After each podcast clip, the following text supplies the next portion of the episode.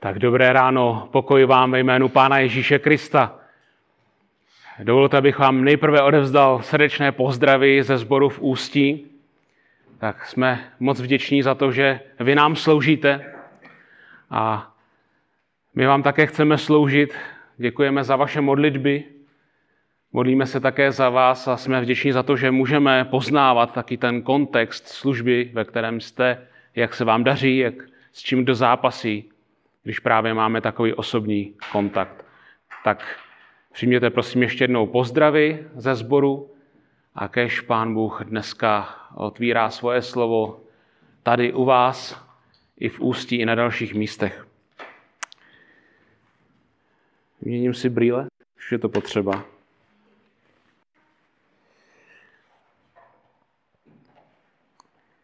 Tak ještě jednou milost vám a pokoj milovaní svatí. A ta dvě poslední slova chci potrhnout. Milovaní a svatí. Protože Pán Ježíš je tím důvodem, proč jsme svatí a proč jsme Bohem milovaní. Skrze převzácnou víru nám daroval odpuštění hříchů a smíření. Aby ti, co leželi mrtví, duchovně mrtví v hrobech pro svoje viny a hříchy, vstali slavně spolu s Kristem k věčnému životu. Tak byli jsme obmyti Kristovou krví. Bylo zaplaceno Kristovou obětí. Je dokonáno. Ježíš zvítězil a my jsme zvítězili s ním. Oblékl nás do čistého roucha a tak jsme čistí před boží spravedlností, jsme svatí. A jak jsme milovaní? Moc, moc jsme milovaní v Kristu Ježíši. Vždyť Pán Bůh nás přijal za svoje dcery a za svoje syny. A zahrnuje nás úplně stejnou láskou jako Ježíše.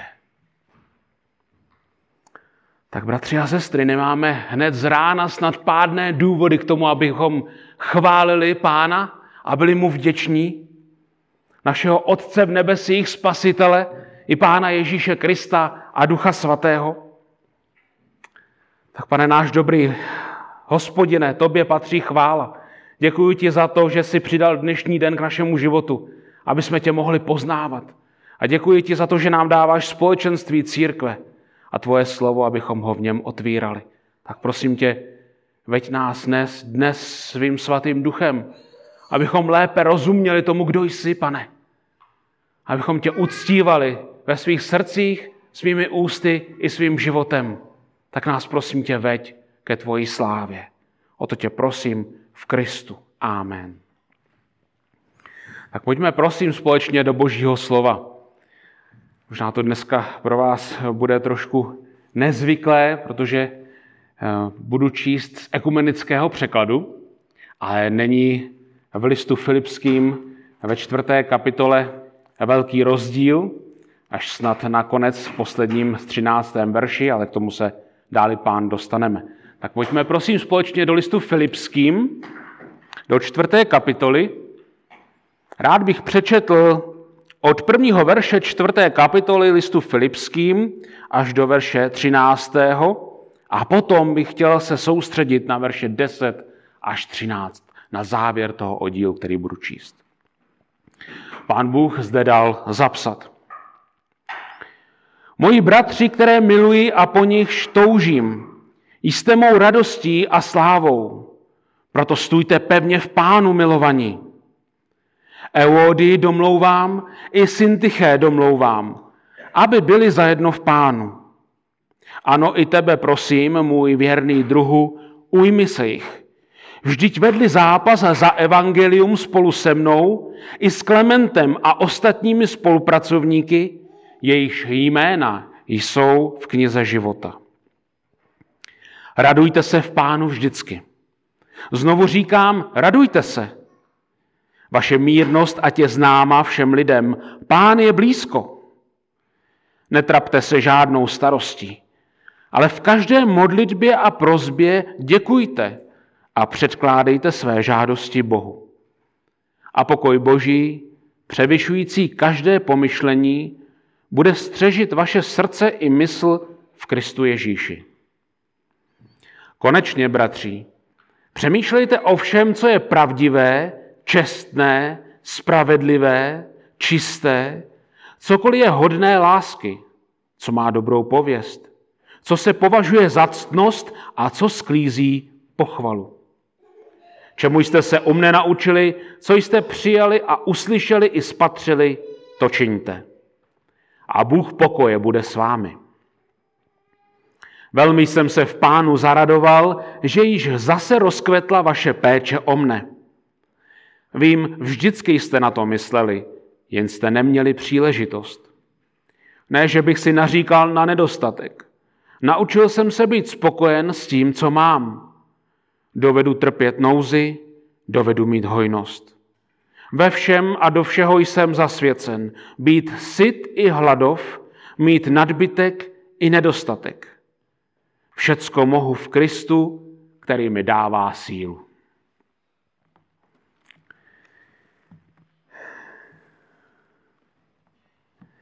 Tak dopis Filipským, list Filipským. Pavel, ten náš oddíl, kterým se dnes budeme zabývat v desátém verši, začíná slovy Velmi jsem se v pánu zaradoval, že již zase rozkvetla vaše péče o mne. Vím, vždycky jste na to mysleli, jen jste neměli příležitost. Tématem dnešního oddílu je křesťanská spokojenost. A ta křesťanská spokojenost je jedno velké téma Božího slova. Tak jste spokojení s tím, co máte? A nebo žijete svoje dny s neustálým pocitem, že přeci jenom vám něco chybí? Co byste ještě tak trošku potřebovali k tomu, aby váš život byl víc radostný, víc spokojený? Přemýšlíte o tom, jak to udělat, abyste měli dostatek Dostatek, který by vás snad ochránil před tím, co má přijít zítra, za rok, před nejistotou? Tak moudré je ale porozumět tomu, na čem záleží v tomto světě ve světle věčnosti. Na čem záleží v tomto světě ve světle věčnosti. To je moudrost. Tak přijměme nyní boží pomoc skrze apoštola Pavla přijměme pomoc od samotného pána, abychom viděli, jak žít na každý den. Velmi jsem se v pánu zaradoval, píše Pavel. Tak vím, že jste v minulosti na biblických hodinách procházeli list Filipským. A tak to téma křesťanské spokojenosti a radosti, která se s tím spojuje, pro vás určitě není nové. A dnes máme v tomhletom oddíle znovu příležitost vidět další důvod ke křesťanské radosti, vyplývající právě ze spokojenosti. Je tady další důvod k radosti, který nám Pavel předkládá. V tom listu filipským je vidět, že veškerý zdroj křesťanské radosti je jenom jeden. A ten pochází z toho dokončeného díla Pána Ježíše Krista. Ve druhé kapitole máme uvedený nádherný hymnus, který je jako hřejivé sluneční paprsky, když proniká ušima do naší duše, do nitra vykoupeného božího dítěte, k novému srdci, tak způsobuje radost a plésání a chválu Pánu Bohu za milost, kterou nám ve své lásce dává dnes a denně. Pán Bůh nás zahrnul svou milostí v Ježíši Kristu. Tak zaposlouchejme se spolu do těch nádherných a nejsladších slov, jaké mohou znít lidské duši, která byla obtěžkaná hříchem. A v momentě, kdy nalezla osvobození od tíhy hříchu, tak se ta slova stala tak sladkými.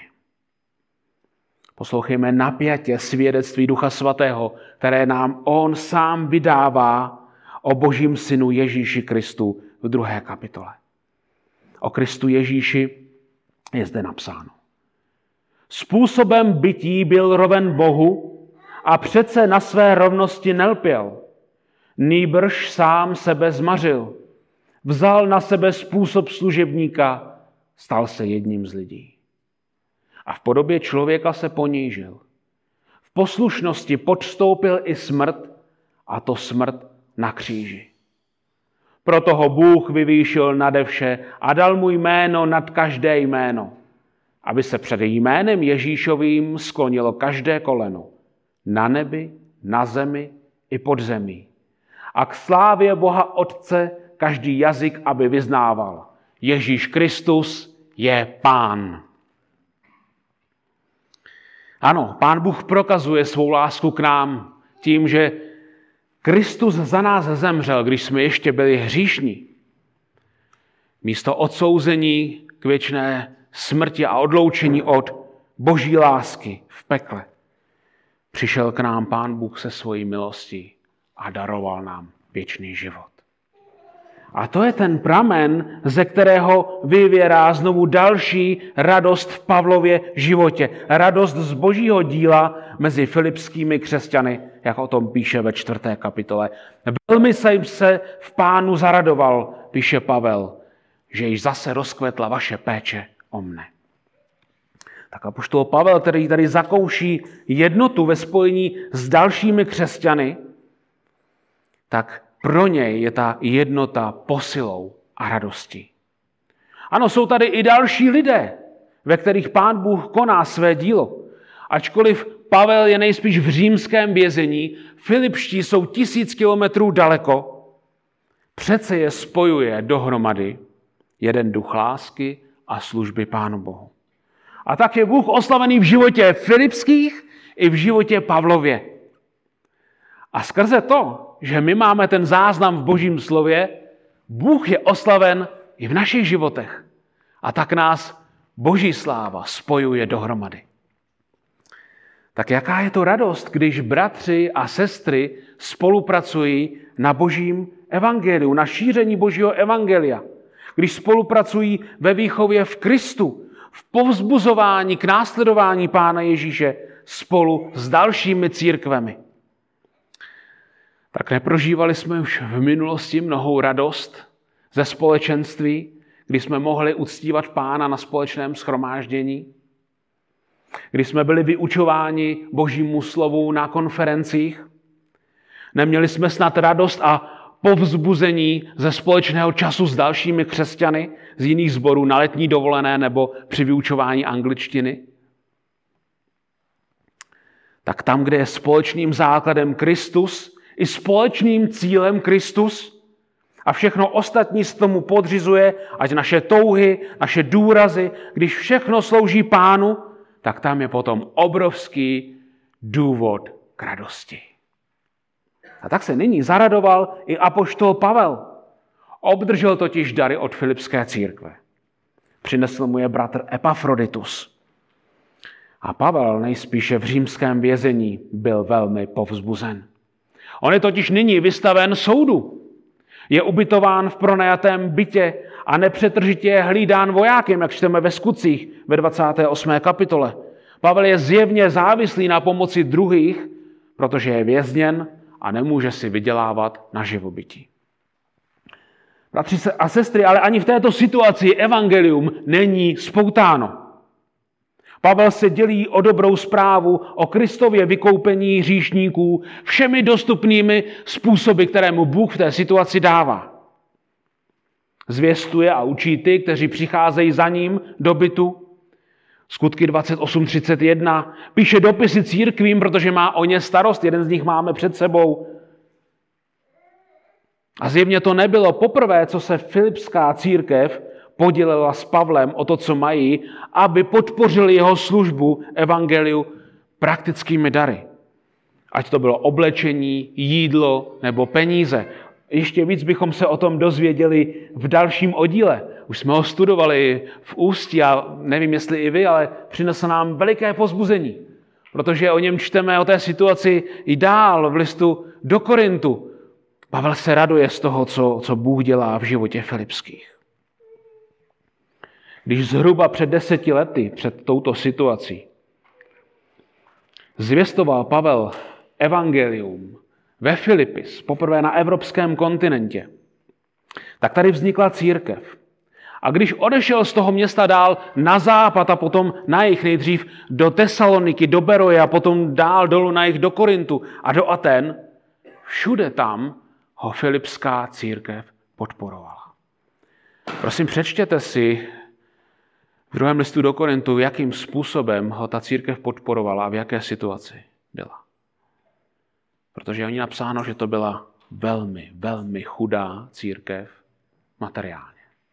Ale byla to možná ta jedna z nejbohatších církví v duchu svatém, protože jejich srdce bylo štědré. A pojďme zpátky do našeho oddílu. Filipští ho podporovali při zvěstování Evangelia. A když od nich přišli Silas a Timoteus ve skutcích 18, přinesli Pavlovi podporu, mohl se Pavel místo šití stanů věnovat zcela kázání. A tak všichni společně pracovali na šíření Evangelia. Pavel svými ústy, když kázal, Filipští praktickou podporou, když mu posílali dary. A jaký byl výsledek této společné služby, třeba v Korintě? Ve skutcích 18.8 o tom čteme. Představený synagogy Krispus a všichni, kteří byli v jeho domě, uvěřili pánu. Také mnozí z Korintianů, kteří Pavla poslouchali, uvěřili a dali se pokřtít. Tak bratři a sestry, jaké to nádherné privilegium máme, když můžeme spolupracovat na šíření Evangelia. Když můžeme sloužit jednotlivými dary, kterému, které každému z nás Pán Bůh dal. Proč? Proto, abychom společně sloužili Evangeliu Pána Ježíše.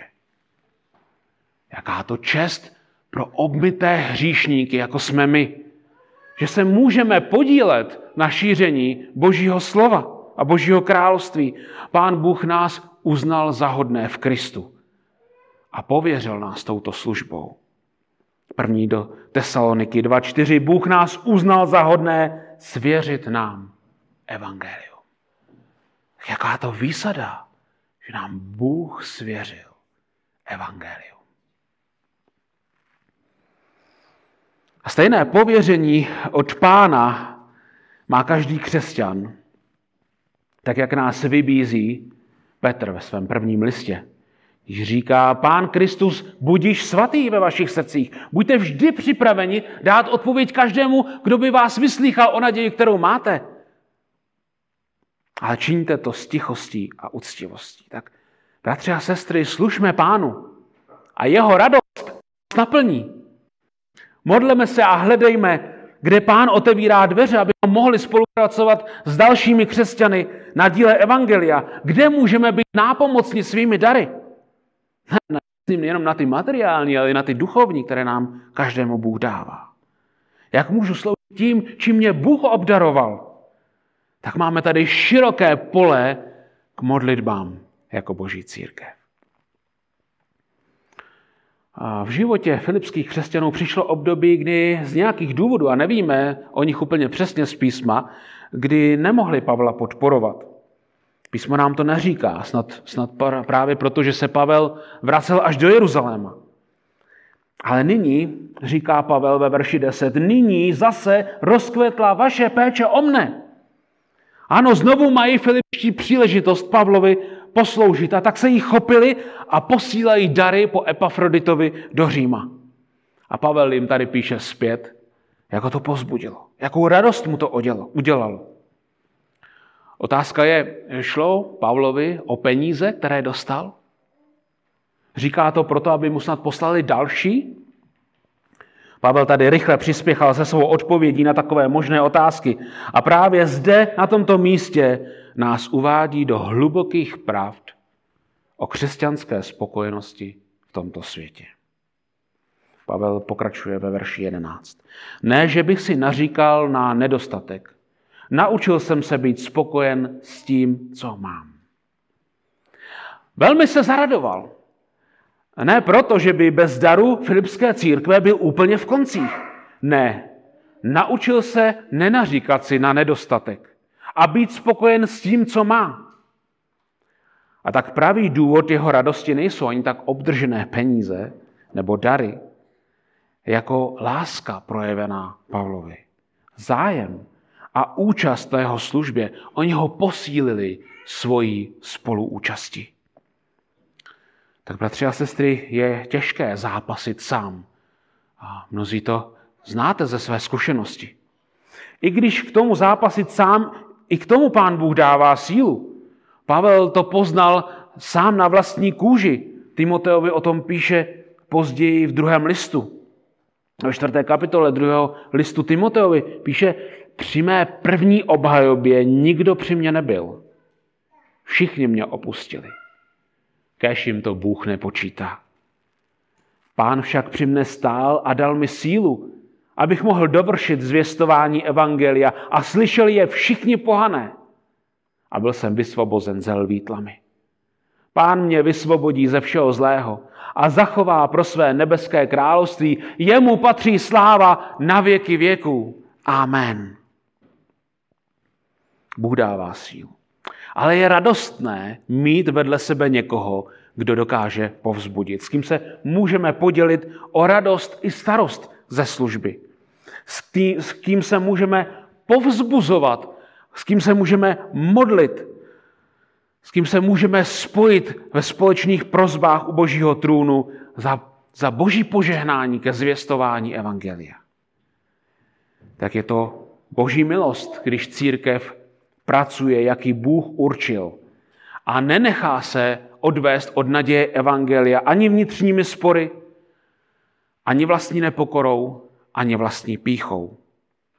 Protože to pak je jen a jen ke škodě Evangeliu. Ale Pavel se naučil spokojen, být spokojen s tím, co má, verš 11. Naučil se být spokojen s tím, co má. Tak ačkoliv je ta Pavlova situace v římském vězení extrémně těžká, nevidíme, že by si Pavel stěžoval. Nestěžuje si ani na nepřízeň osudu. Ani si nestěžuje na spiknutí druhých lidí. Dokonce si ani nestěžuje na útoky satana. Protože se naučil být spokojený s tím, co má. A to slovo na začátku této věty je pro nás extrémně důležité. Pavel se naučil být spokojený. Naučil. Tak my žijeme ve světě, který je poháněný nespokojeností. Všimli jste si toho? A myslím, že to zažíváme všichni. Svět, který je poháněný neustálou nespokojeností. Určitě v té naší západní kultuře. Obecně lidé chtějí mít víc. Chtějí víc peněz, aby měli méně starostí o živobytí. Chtějí víc peněz, aby měli e, víc peněz na zábavu. Ať jsou to koníčky nebo cestování. A určitě v tom hraje určitou roli také touha mít pohodlnější život a méně starostí. A ne všechny takové touhy jsou nelegitimní. Není to přece vždycky hřích chtít víc. V písmu najdeme podobný princip. Církev se modlí k pánu, aby se jeho milost rozhojňovala, aby jí bylo víc. Modlí se, aby přibývalo díků k boží slávě. Modlí se, aby v pokání se obraceli další lidé, aby se obracelo víc lidí. Tak je dobré, když církev roste, protože Bůh je oslaven.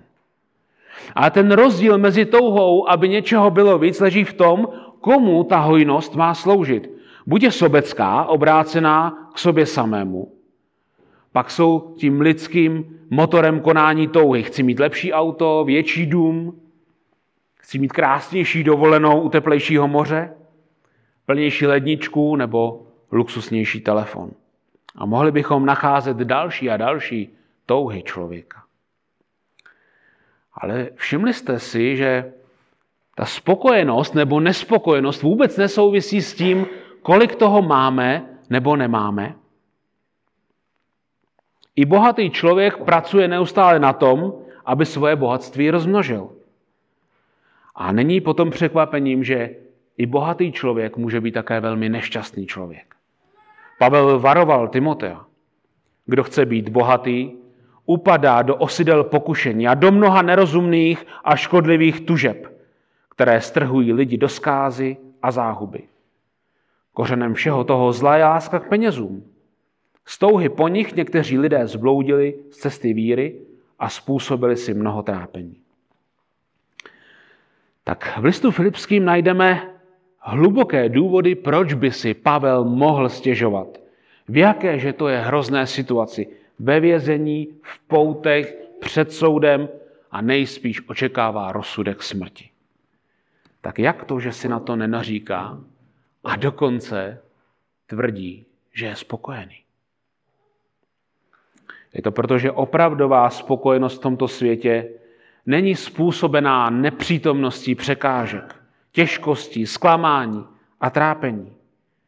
Není způsobená nedostatkem věcí, nesvobodou, nepříznivou situací, ve které se člověk nachází. Zdroj křesťanské spokojenosti je vnitřní. Je to dílo Ducha Svatého, který nám přináší zvěst o Kristu Ježíši. Je to totiž Kristus Ježíš, který má moc naplnit všechny naše potřeby z pohledu věčnosti.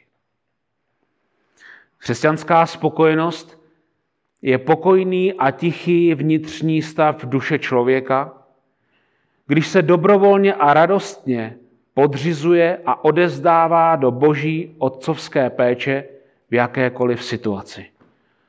Tak to je shrnutí jednoho z puritánů, našich bratří, kteří nás předešli. A přečtu to ještě jednou. Křesťanská spokojenost je pokojný a tichý vnitřní stav duše člověka, když se dobrovolně a radostně podřizuje a odevzdává do boží otcovské péče v jakékoliv situaci. V Kristu nám Bůh daroval vše, říká boží slovo. A když nám daroval svého jednorozeného syna, odepře nám snad spolu s ním něco menšího? Ne, je tu ujištění písma. Bůh neušetřil svého vlastního syna, ale za nás, za všecky jej vydal. Jak by nám spolu s ním nedaroval všecko? Píše Pavel Římanům. Tak to, co jako boží děti máme, je nejen, je nejen zaslíbení do budoucna, toho věčného života v nebi. Bůh nás obdaroval už dnes. Čím? Poslouchejte Pavla v listu Efeským. Pochválen buď Bůh a Otec našeho Pána Ježíše Krista, který nás v Kristu obdařil vším duchovním požehnáním nebeských darů. To, co je potřeba v nebi, to nám Bůh dal už dnes. Na prvním místě je to smíření s Bohem skrze Krista. A pak je to také synovství, když nás adoptoval za své děti. A spolu s tím jsou to věci tohoto světa, které potřebujeme k životu každý den. Nemějte starost a neříkejte, co budeme jíst, co budeme pít, co si budeme oblékat. Potom všem se shání pohané. Váš nebeský otec přece ví, že to všechno potřebujete. A je to zkouška pro naši víru. Skutečně věřím písmu, tomu, co Duch Svatý tam svědčí o boží svrchovanosti? Skutečně věřím tomu, že Bůh má ve své ruce všechny události, všechny lidi, i s jejich činy, i s jejich motivy a že má všechny tyto lidi i jejich motivy, jejich činy, i ty události pod svou kontrolou. A nejen to. Bůh vede kroky všech lidí, ať věřících nebo nevěřících, jen k jednomu jedinému cíli. Aby všichni a všechno oslavilo Pána Boha. Člověk uvažuje v srdci o své cestě, ale jeho kroky řídí hospodin, říká přísloví 16.9. Tak co je konečný cíl člověka? Pavel to ví. Ne mít naplněné všechny domělé potřeby, ale oslavit Boha a radovat se v něm po věky. A k tomu vede jenom zbožnost zaměřená na Pána Ježíše. Co charakterizuje takovou zbožnost? Pavel píše Timoteovi, zbožnost, která se spokojí s tím, co má, je už sama velké bohatství. Nic jsme si totiž na svět nepřinesli a také si nic nemůžeme odnést.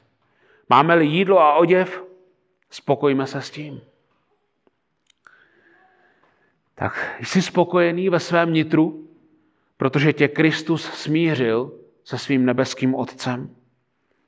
A nebo si ještě myslíš, že budeš o něco šťastnější, když budeš mít krásnější dům, nebo víc peněz, lepší práci, manžela, manželku. Ale i kdyby si zítra přišel do práce a tvůj šéf ti řekl, Dobře pracuješ, od zítřka máš dvojnásobný plat. I kdyby se tohle stalo, tak nic z toho tě nemůže učinit šťastnějším a spokojenějším o nic déle, než bude trvat tvůj pozemský život. Dalších 80 let? 50 let? 20? 10? Jeden rok? Ale jestliže jsi smířen s Bohem skrze Kristovu oběť, máš-li víru v Pána Ježíše Krista, tvého dokonalého zástupce na kříži, pak jsi bohatý pro věčnost. Ne na jeden rok, ne na deset, na dvacet, na padesát, na osmdesát, ani kdyby si se dožil sta let, jsi nesmírně bohatý v Kristu Ježíši pro celou věčnost. Pořád. Navždy. Bez omezení. Tak nejsi spokojený s tím, co máš, protože se ti zdá, že máš příliš málo na to, co potřebuješ ty a tvoje rodina? Možná si říkáš, ne, já nepotřebuju nějaké obrovské množství majetku, já potřebuji tak akorát. Pavel se musel učit být spokojený. Podívejte se do verše 11. Naučil jsem se být spokojen s tím, co mám. Dovedu trpět nouzi, dovedu mít hojnost. Ve všem a do všeho jsem zasvěcen. Být syt i hladov, mít nadbytek i nedostatek. Být spokojen s tím, co mám. Tak nejprve je potřeba si říci, že být spokojený s tím, co mám, neznamená automaticky, že rezignujeme na stav, ve kterém se člověk nachází. Že řeknu, to je jedno, jak se mi daří, to je jedno úplně. Pavel byl v Ázii odsouzen k smrti. Rozloučil se se životem a nakonec říká, ale Bůh nás vysvobodil ze samého náručí smrti. 2. Korinským, 1. kapitola 9. A pak žádá korinské o modlitby, aby je Bůh vysvobodil i příště. Pavel nerezignoval. Tady v tom vězení, kterém je teď ve, ve Filipským, v tom dopise, který píše Filipským, Pavel znovu pevně věří, že bude osvobozen. První kapitola, 25. verš. Aby mohl sloužit dalším křesťanům, nejen filipské církvi, ale i dalším. Pavel nerezignoval. Nebo máme jiný příklad v písmu. Pavel píše korinským, jestliže je někdo, nějaký křesťan, otrok, tak se s tím nemá trápit. Ale kdyby se mohl stát svobodným, raději toho použij. Modlitbu a všechny zákonné prostředky je užitečné použít, abychom dosáhli zlepšení stavu, ve kterém se nacházíme. Platí tě méně v práci než tvého kolegu, který dělá stejnou práci jako ty, má stejnou kvalifikaci jako ty, má stejnou zodpovědnost jako ty, pak je dobré se modlit k pánu, aby naklonil srdce tvého zaměstnavatele a on jednal s tebou spravedlivě. Ale i kdyby se ten zaměstnavatel nezachoval spravedlivě, není to důvod, aby si jednal hříšně. Abys nechal díky jeho nespravedlnosti vypůsobit v sobě výčitky vůči Bohu a vzdor. Můžeš odejít. Můžeš najít jinou práci, je-li to možné. Zvlášť, když je potřeba, aby si se staral o svoji rodinu. A když to možné není, pak se budeš ty i tvá rodina učit, jak být spokojený v té situaci, kam tě pán Bůh postavil. Ale pokud by tvým motivem mělo být vydělat víc peněz, abys uspokojil svoje touhy pro potom pohodlnějším životě, větším autě, po lepším telefonu, pak si dávej pozor. V listu Židům čteme toto varování. Nedejte se vést láskou k penězům. Buďte spokojeni s tím, co máte. Vždyť Bůh řekl, nikdy tě neopustím a nikdy se tě nezřeknu. Proto smíme říkat s důvěrou, pán při mě stojí, nebudu se bát. Co mi může udělat člověk? A nemluvím zde ani o tom, že všechno, co děláme, máme činit k boží slávě. To znamená i pracovat, jak nejlépe umíme, svědomitě. Ale i tento nevěřící svět se mnohdy snaží dělat věci co nejlépe. Co nejlépe se učit, pracovat, vymýšlet zlepšení, jak to udělat, aby se ve firmě lépe dařilo. Ale křesťan to všechno dělá ještě navíc proto, aby se Pán Ježíš oslavil v jeho životě. Dělá to pro Krista. On přeci musí být cíl mého jednání, jeho sláva a všechny ostatní cíle jsou tomu podobné, protože jsou příliš malé a jsou pomíjející. Tak budeme-li mít na zřeteli tento cíl, Kristovu slávu, tak Bůh sám nás povede v porozumění, v jaké situaci se snažím už proto, abych Krista oslavil, vydal o něm svědectví, pomohl druhým poznat Krista, anebo jestli se ještě snažím z důvodů, které mají posloužit mé sobeckosti. Pavel se učil v situacích, kterými ho pán Bůh provázel, jak být spokojený s tím, co mu Bůh právě dává. Někdy měl nedostatek. V druhém listu do Korintu, v 11. kapitole, ten známý oddíl, Pavel tam píše, častokrát jsem byl na cestách, v nebezpečí na řekách, v nebezpečí od lupičů, v nebezpečí od vlastního lidu, v nebezpečí od pohanů, v nebezpečí ve městech, v nebezpečí v pustinách, v nebezpečí na moři, v nebezpečí mezi falešnými bratřími, v námaze do úpadu, často v bezesných nocích, o hladu a žízni, v častých postech, v zimě a bez oděvu. A jindy měl Pavel zase hojnost. Při stroskotání na ostrově Malta jej hostil správce celého ostrova Publius. Pavel uzdravoval nemocné a správce ho štědře obdaroval. Skutky 28.7. Ve Filipis, když přinesl evangelium do toho města, tak byli spolu se Silasem a s dalšími hosty u bohaté obchodnice s purpurem, u Lidie. Vlastnila dům, ve kterém se o ně starala. Měli hojnost. I žalářník ze stejného města je hostil u stolu. Tak Pavel se učil být spokojený v každé životní situaci. Kde k tomu bral sílu? Kde k tomu Pavel bral sílu učit se být spokojený s tím, co má? Kde bral sílu být spokojený uprostřed pronásledování, ve vězení, tváří v tvář ohrožení života na cestách? Jak to, že Pavla nevidíme stěžovat si Bohu, čím, že to musí procházet? Jak to, že pánu nevyčítá, co se mu to jenom děje v životě? Ani ho neslyšíme dovolávat se nějakých domělých svých práv, které by u Boha měl mít. To je Pavel tak silný, to je tak asketický, že si dovede odříct skoro všechno a nic nepotřebuje. Ne. Ta síla není Pavlova. To pán Ježíš je v tou vnitřní sílou, která Pavla uschopňuje být spokojený v každé situaci. Jeho vyznání, které píše Galacké církvi, je vyznáním každého učedníka Pána Ježíše. Pavel jim napsal. Jsem ukřižován spolu s Kristem. Nežijí už já, ale žije ve mně Kristus. A život, který zde nyní, nyní žijí, žijí ve víře v Syna Božího, který si mne zamiloval a vydal seme sabého za mne. Tak je to, křesťané, tvoje vyznání? Je to tvoje radost? Máme ve sboru sestru, která byla před několika týdny pokřtěná a toto je její vyznání. Nežijí už já, ale žije ve mně Kristus, který si mne zamiloval a vydal sebe samého za mne. To skrze víru v Krista se nyní Duch Svatý stává živou vodou, vyvěrající z nitra Pavla i každého božího dítěte. Tak možná nebudeme mít dům nebo velké auto, možná budeme pro Krista dokonce ve vězení, možná nebudeme moct cestovat, ale v Kristu Ježíši jsme dostali odpuštění hříchů. Dostali jsme věčný život.